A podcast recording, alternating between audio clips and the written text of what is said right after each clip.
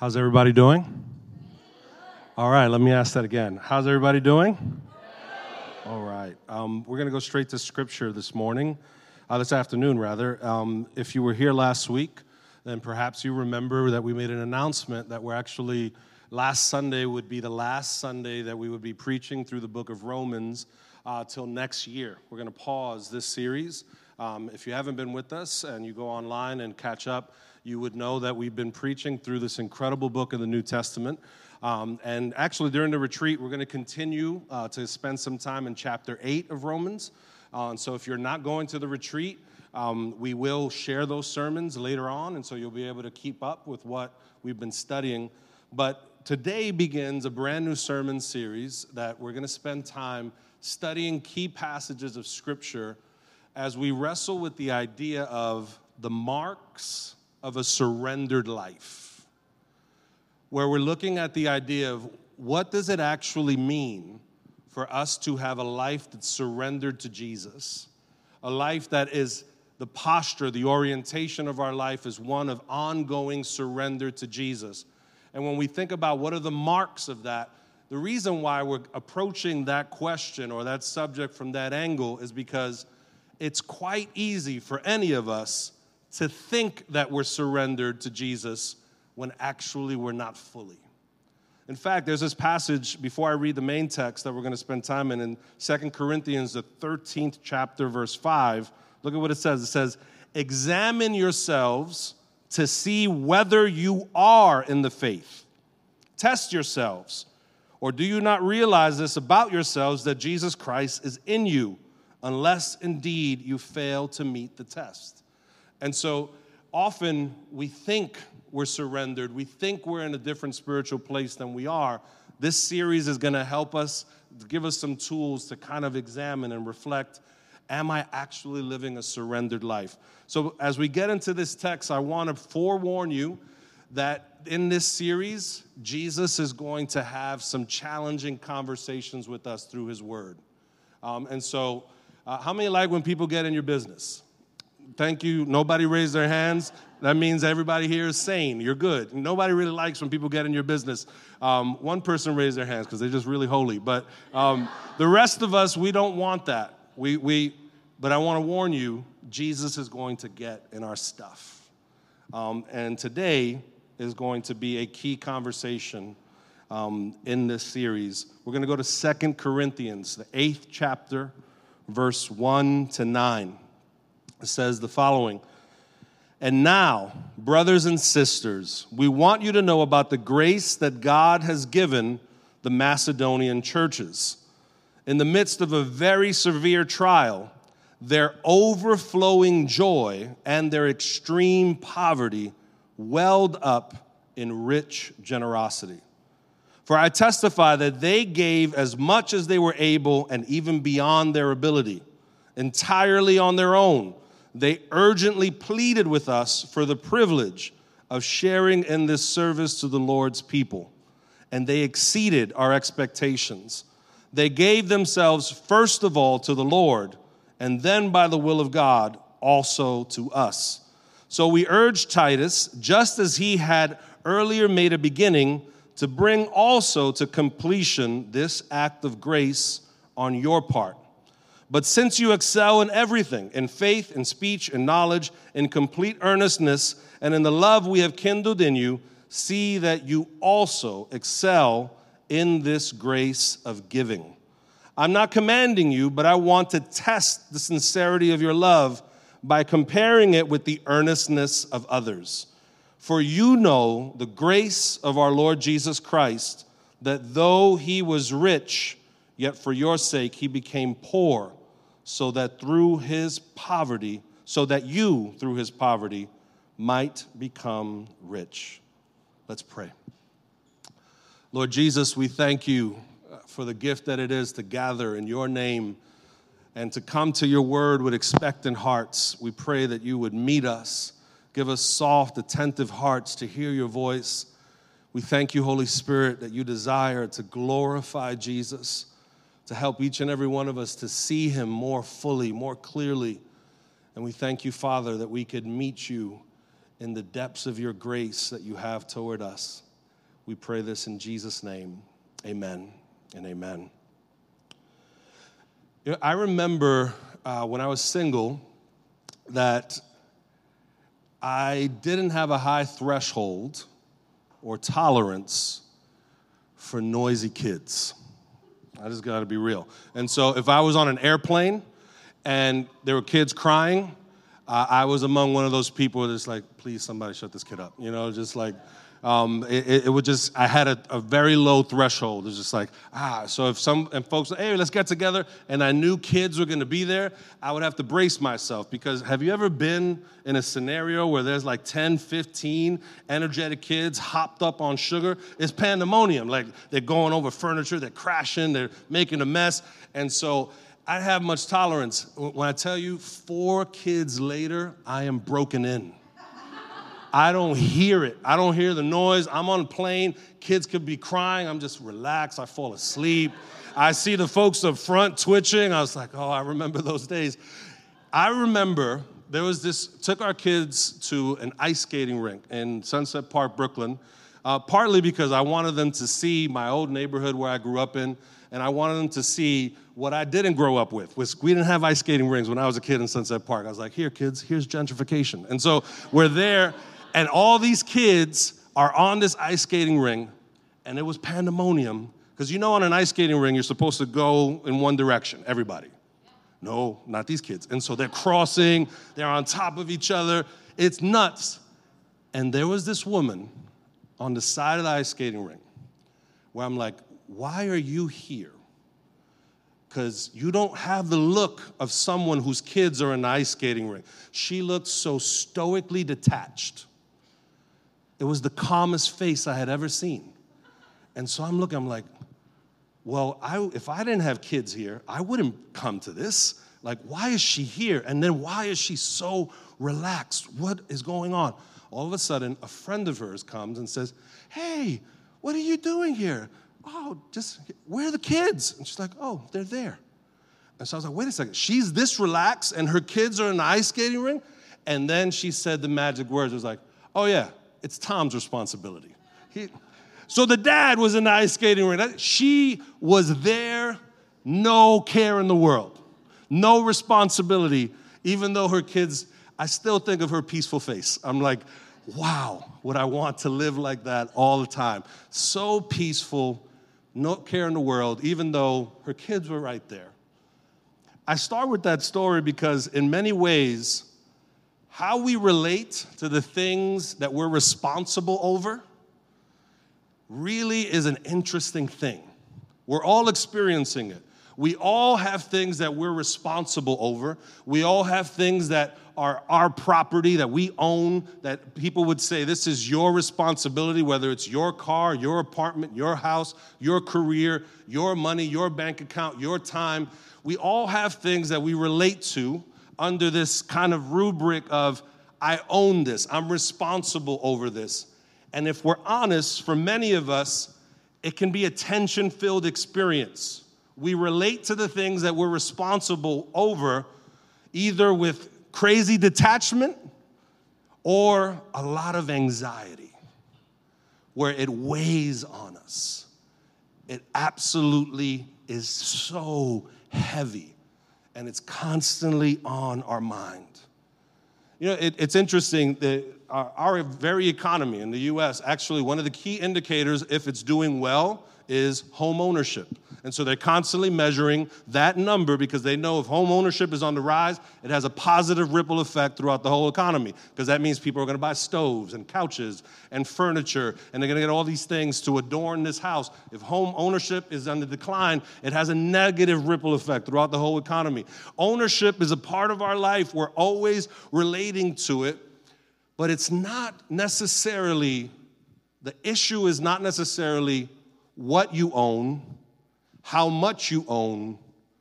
The issue tends to be when the things that we own own us, when they drive us, when they're constantly on our minds, when we can't live without it, when we have it, but if we only had more of it, or if we have too little of it. and we don't feel content with what we have. We constantly find ourselves on this seesaw of an experience of, I want more, and I'm not happy till I have more, or I have too little, or the, finding contentment and joy in the midst of our relationship to the things that we own is an ongoing struggle. It's an ongoing challenge, but it's all the more a challenge because when we look at Scripture, one of the things it tells us about our hearts, because of sin, because of how we've been impacted through the fall, kind of the starting place for all of us is that we relate to things as owners. We own things. This is mine. I want more of it. And that relationship to things is a toxic, costly relationship for many of us because it creates all sorts of burdens, anxieties. The things that we're anxious over most of the time are the things that we own. If you don't own it, you're not stressed over it. Are you stressed over someone else's house? No, you don't even think about it. Are you stressed over someone else's relationship? Doesn't even cross your mind. You're stressed over your house, over your career, over your income, because it's mine, it's ours. So we have this dilemma. We have to relate to things. But yet the way we tend to relate to them creates a lot of tension, stress, anxiety. So what is God's solution for us? The solution is that when Jesus invites us to follow him, the best way I could describe this revolutionary experience that Jesus invites us into that changes everything about our lives when we say yes to following him, it would be the equivalent of you growing up in your culture, with your language, with your traditions, and one day to the next, you're introduced to an entirely new language, an entirely new culture, an entirely new set of traditions, and you're told, follow these now. It would be disorienting, so disorienting. For those of you that are married, have been married, you know that you grow up in your family and you have your traditions, your way of doing things. You get married to somebody, they have their traditions, their way of doing things. And the first couple of years of marriage is this like figuring out process of, I know this is how I did it, I know this is how you do it. Now how can we figure out how we do this together? It's this like clash of culture that happens. And so with respect to following Jesus, our hearts, the default is I'm an owner. I own. This is mine. Jesus comes and gives us a different culture, a different way of living, and the way of living that Jesus gives us is, you're not the owner, I'm the owner. You're the steward. You're the manager. We go from this is mine to following Jesus where he teaches us, open your hand, because it's not yours. It's mine, but I'm going to place it in your hand as a steward. What's a steward? A steward is someone who acts as an administrator of the affairs and possessions of another. And so as we're looking at this idea of how do I know that I'm living a surrendered life? What are the evidences? What's the markers of a surrendered life? One of the key areas that you and I have to look for, have to discern, have to reflect on and examine if whether or not we're living a surrendered life is how we relate to money. Can you say money? Some of you are like, man, I wish I would have stayed home. I, I didn't know this was going to be the sermon. Uh, talk about money. Ah, I, I know. I, I know. There's a taboo. There's some difficulty. There's a lot of unfortunate baggage. Um, some folks I know, it's just like, man, I haven't been to church in a minute. First Sunday, I'm back talking about money. Of course, church is talking about money, you know, and, and so there's all this reticence to actually engage in this conversation. Yet, I need to tell you something that's really fascinating. In the Bible, there's less than five hundred verses on faith, a little more than five hundred verses on prayer, over twenty-three hundred verses on finances. So why does Jesus want to talk to us about our money? Is because if he doesn't talk to us about our money, if we don't reflect that we're living a surrendered life and it shows up in our money, if it doesn't show up in our relationship to our money, Here's the difficult news flash we have to process. It may mean that we're not fully surrendered yet. Doesn't mean you're not trying. Doesn't mean that you're not trying to hand over other areas of your life. But here's the thing. If there's like this epic wall built around your finances and Jesus can't talk to you about your money, then you and I will not actually live a fully surrendered life until Jesus can have that conversation. And when he has that conversation with us, the big transformative change is that we go from owners, often anxious-filled owners, to generous stewards.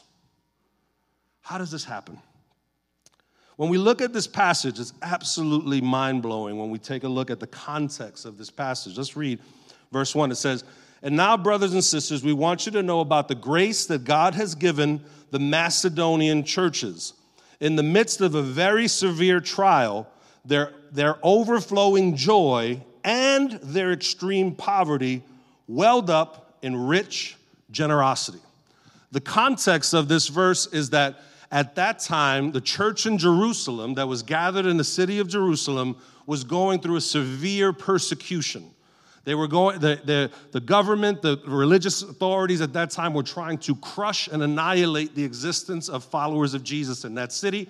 There was also famine. There was all sorts of stuff that was happening in that region. And so what happened? These churches in other cities, in Corinth, in Macedonia, had the idea of let's collect an offering and let's help them. Let's send them some resources. But what's interesting, the contrast between the church in Corinth and the church in Macedonia is very interesting. Corinth was a similar city to what New York is then. It was the hub of commerce. It was the hub of finance. It was also a religious hub. People would go there every year to various religious pilgrimages. Um, and it was given over to all sorts of idolatry and pagan worship practices. It was a happening, busy city. It was a significantly wealthier city than Macedonia. And yet, we read about the Macedonian church. It says, in the midst of their own severe trial, their overflowing joy and their extreme poverty welled up in rich generosity. So this church that gathered in the city of Macedonia that did not have as much resources as the Corinthian church, they actually were overflowing with generosity and were giving toward the Jerusalem church. The Corinthian church had pledged to do so, but yet had not fulfilled the pledge. And that's where later on it says, Titus is coming to help you fulfill your pledge. And so it's kind of a tension, kind of awkward moment where churches that had less resources have stepped up in an exemplary way. Christians that had more resources actually were lagging to provide help. It's interesting because actually as this has been studied out, it might surprise you, it definitely surprised me. Studies have shown that the more money people make doesn't mean that they become more generous. Actually, percentage-wise, the most generous people tend to be the poor. Now, you would think it would be the opposite. Wait, you have more money, so shouldn't you be more generous? But actually, the poor tend to be more generous disproportionately because I think what happens when you're poor, you face a reality quicker that people with means are slower to realize. The poor face a reality very quickly that people with means slowly realize. The reality of the poor faces, we really have nothing except God. God is our wealth. God is our provider. And so from that place of assurance that God is our provider, they're more quicker to, to release what they're holding in generosity. Whereas oftentimes those with means are slower to realize that. And so if you're here and you say, man, I would love to be generous, but I just let me get that promotion. When I get that promotion, when I get that raise, you watch. I'm going to help the church buy a building. You watch. I'm going to furnish the floor. Thank you. But actually, if you don't start now, you getting more money is not going to change your, your, the trajectory of your giving. Because these folks, in their extreme poverty, they welled up in rich generosity. I love the fact that what this verse offers us something incredibly hopeful for us in now, twenty twenty-three in New York City, in that it shows us that overwhelming joy is possible regardless of your income. Let me say that again, because some of us, if we're honest, we're believing the lie that overwhelming joy is only possible when we go to the next income bracket. That overwhelming joy is only possible if we had more means or more this or more that. Yet, what we're being introduced to is a group of followers of Jesus who had overwhelming joy that wasn't determined by their income. You know how liberating that is in a world that says, this is why you're not happy, because you don't, you didn't go to this place, and you didn't experience that, and you don't look like this, and you didn't accomplish that. And meanwhile, there are people who had nothing, and they're living in overwhelming joy. Because what happened for them is what needs to happen for us. They did not relate to money as owners. They related to money as generous stewards. Whatever you want, God, we will do. So Paul appeals to the Corinthian believers to follow this example of generosity that's embodied by the Macedonian believers. But yet, what makes that possible? It's one thing to say we want to be generous. It's another thing to actually do it. And the reality is that there's so many things set against us from actually opening our hands and trusting Jesus as stewards rather than trying to be owners. There's so many fears that we face. There's so many mindsets of poverty that we have to overcome, scarcity.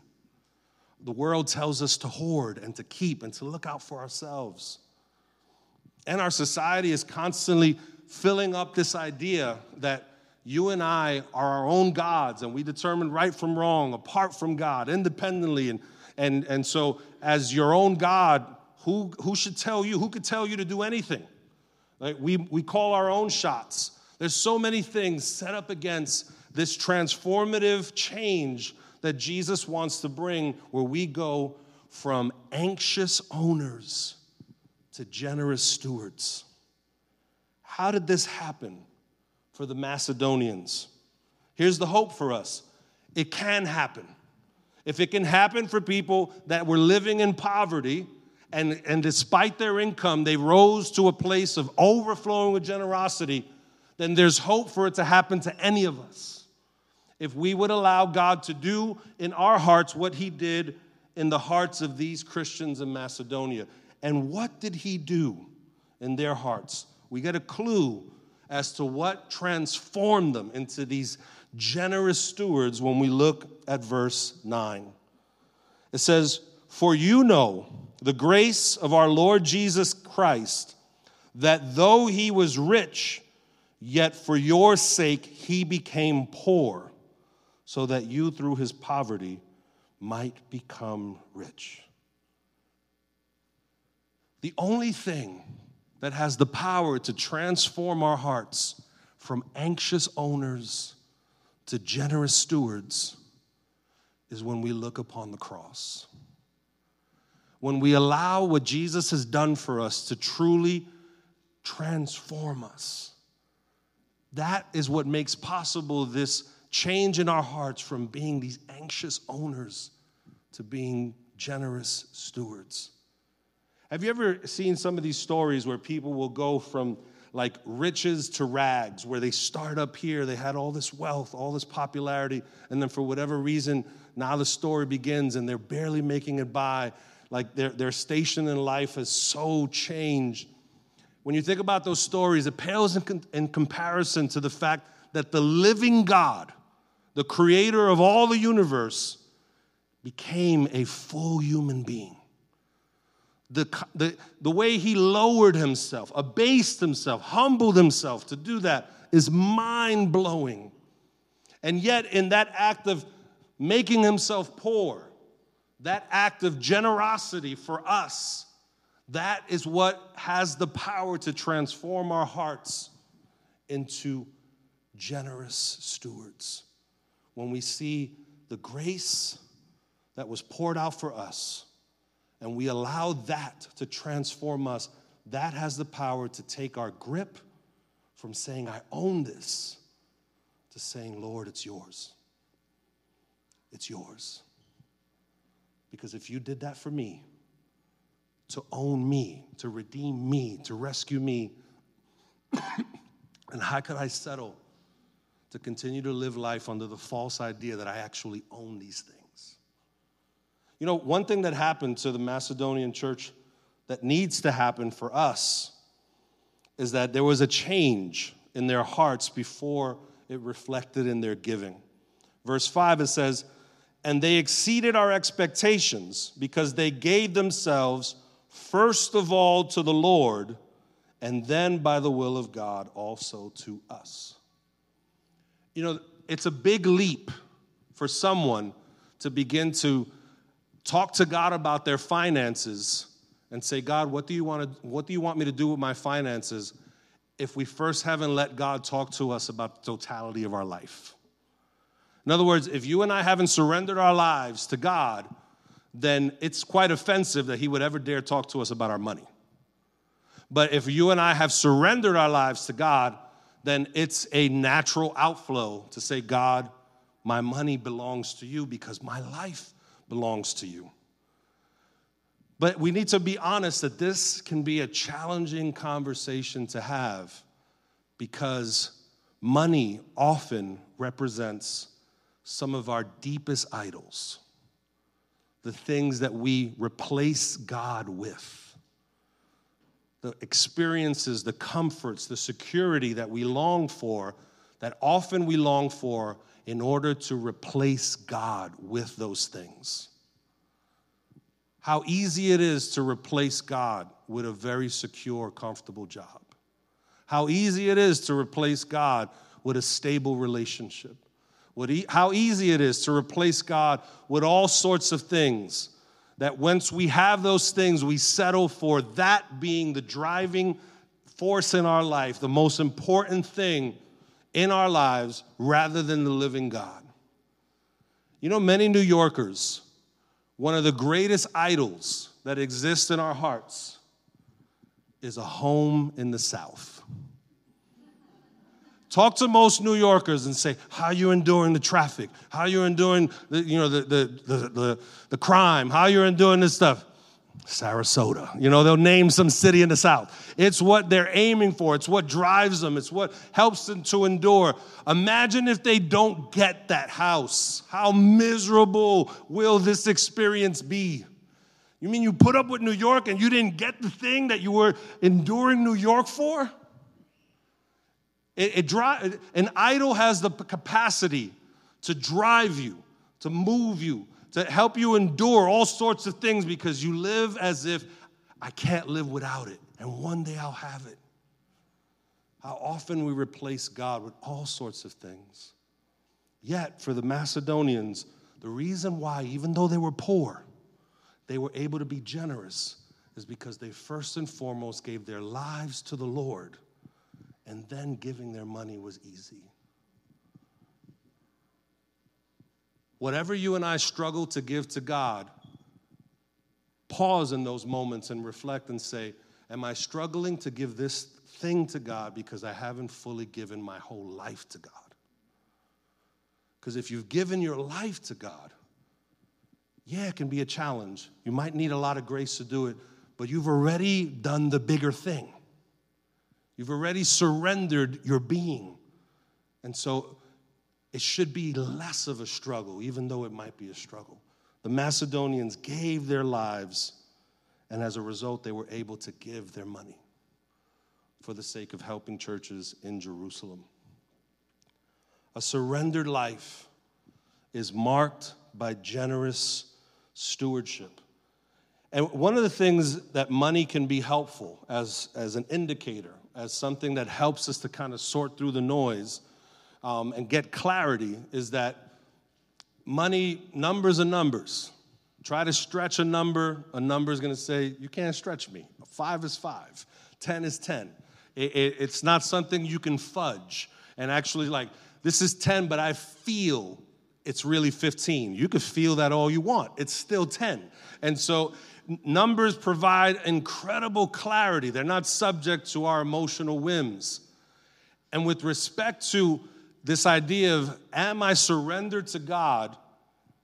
And can I find evidence of that in my finances? One way, not the only way, but one way that Scripture gives us that helps us to identify if we're living a surrendered life with respect to our money is through the scriptural practice of tithing. Tithing is this practice that we see in Scripture that the people of God would honor God by giving him ten percent. Now, the giving of the ten percent, why that was significant is because they gave ten percent in order to declare one hundred percent belongs to you. And so it, it, it's this really fascinating spiritual thing where you're saying, I recognize that you own one hundred percent by me honoring you with ten, and actually I have faith that I could live off of ninety while me recognizing that you own one hundred by me giving you ten than me trying to live off one hundred while me saying you don't own everything. And so through the practice of tithing, what's powerful about it is that it's clarifying because you are either tithing or you're not. It, it, you, you, we can't feel emotional about it or I feel like I'm tithing. Money, numbers will help us gain clarity. Again, it's not the only indicator because for some folks, uh, the greater thing that God may want is their time and the easier thing for them to give is their money. And so in some situations, it's actually easier for some people to give their tithe, but yet God can't ever have access to their time. And so tithing doesn't save you, doesn't make God love you more, uh, it doesn't make you a better Christian, but it does help to be an indicator or marker of, am I actually living a life that seeks to be fully surrendered to God? If God doesn't show up in our financial decisions and the way we steward our money, that is a big moment to pause, to pray, to reflect, and to ask, am I actually living a surrendered life? Because if the beauty of the cross is transforming our hearts, it should show up in the way we relate to money. It should show up in that we're seeing ourselves going from these anxious owners to these generous stewards. I remember from my mom growing up, as many of you know, I've shared parts of my story.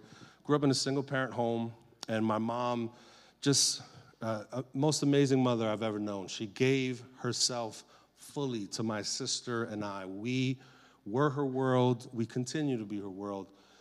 But we grew up on public assistance. And so if you, back then, public assistance was, it's still, I don't want to get lost in this rabbit trail, but I remember when back in the day when you were on public assistance, it was it was extra humiliating in that they would give you these food stamps.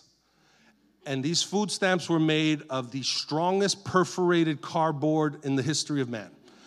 And so if you were a kid and you had to go to the store and buy something with food stamps, it was very embarrassing. And but try to hide it. You couldn't. Because you could wait till the store was empty and you give them the food stamp book, and when they ripped it, it was like all the five boroughs knew. You know, just super loud. It was like, food stamps are being used. It's like, hurry up, give me the change. You know, it was so embarrassing. You would have to go to these appointments called face-to-face where they would basically grill you to prove that you were deserving of government assistance. It was absolutely humiliating. I hated those appointments where I would have to go with my mom. But this was the recourse she had at that time. When I became a Christian, I began to get in her ear and say, Mom, we don't have to live this way. You're incredibly smart.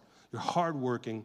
Why don't you go back to school, finish your degree, and you can get a job, and we can climb our way out of it. She did. She went and got her associate's degree in education, began to work toward a bachelor's degree, and then she went and began to work in the Board of Ed, which she recently retired. She had a full career in the Board of Ed.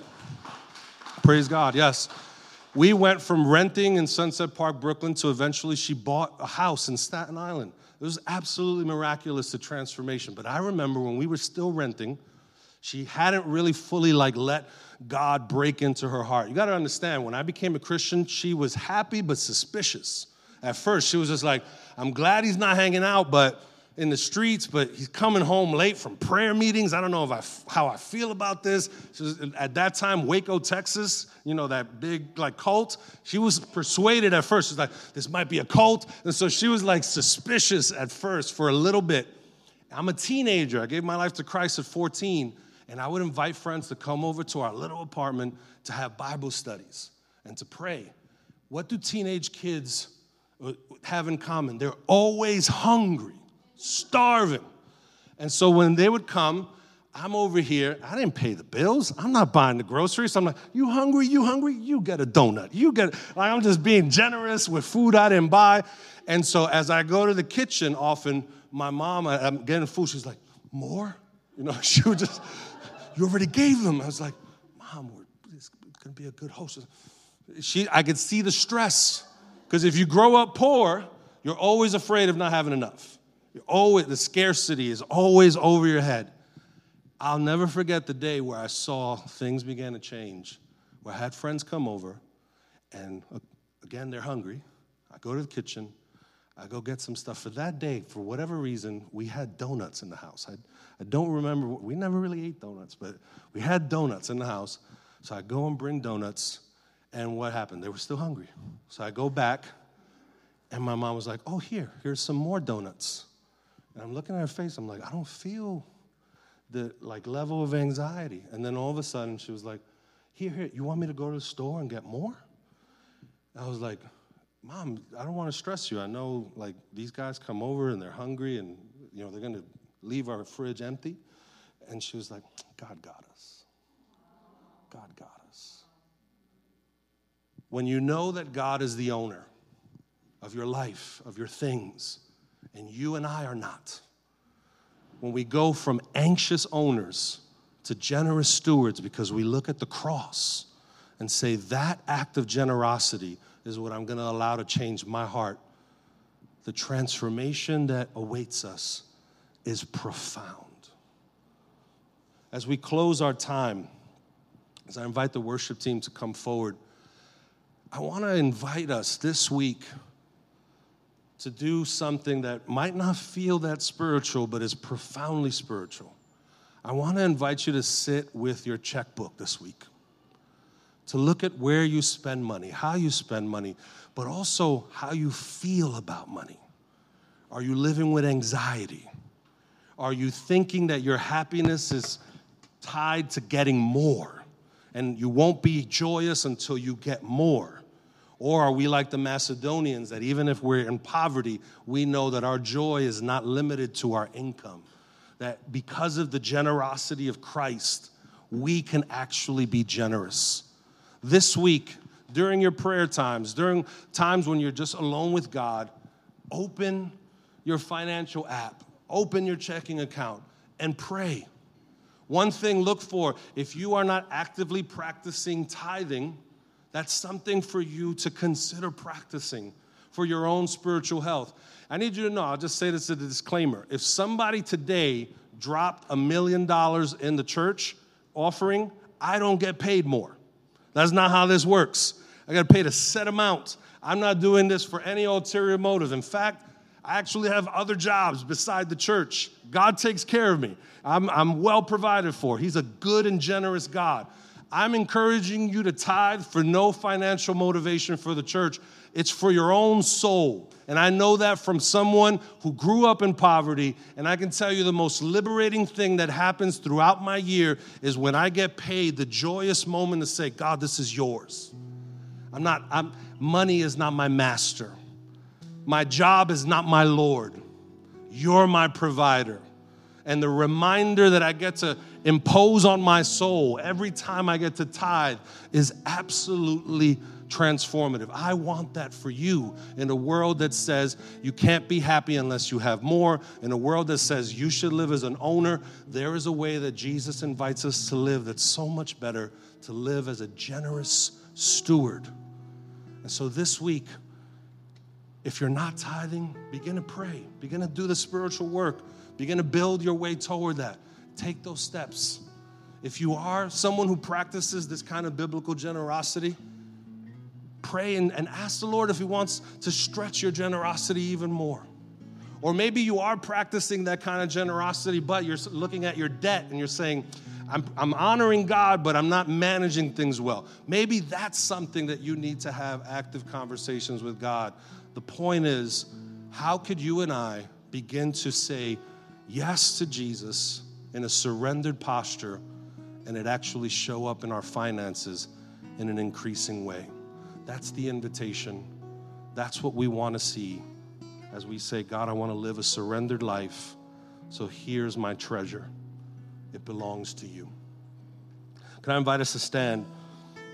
As we stand in these next few moments, as the worship team leads us in song and prayer and confession, over these next few moments, the prayer team is in the back, to my right, to your left. At any given moment, as we begin to sing and worship, if you would like prayer for anything, the words that were shared earlier, the message stirred something, you all you have to do is slip out of your seat and go and receive prayer. I love the fact some people are not even waiting for me to finish. They're already walking in that direction. And so please don't leave here needing prayer and not receiving it. Avail yourself of that. If you feel comfortable doing so, could we raise our hands in the presence of God? Jesus, would you help us to go from being anxious owners to generous stewards? Because all that we have in this life belongs to you. May we live like that. May it show up in our lives. When we say that you are Lord, may our checkbooks reflect that. Come have your way.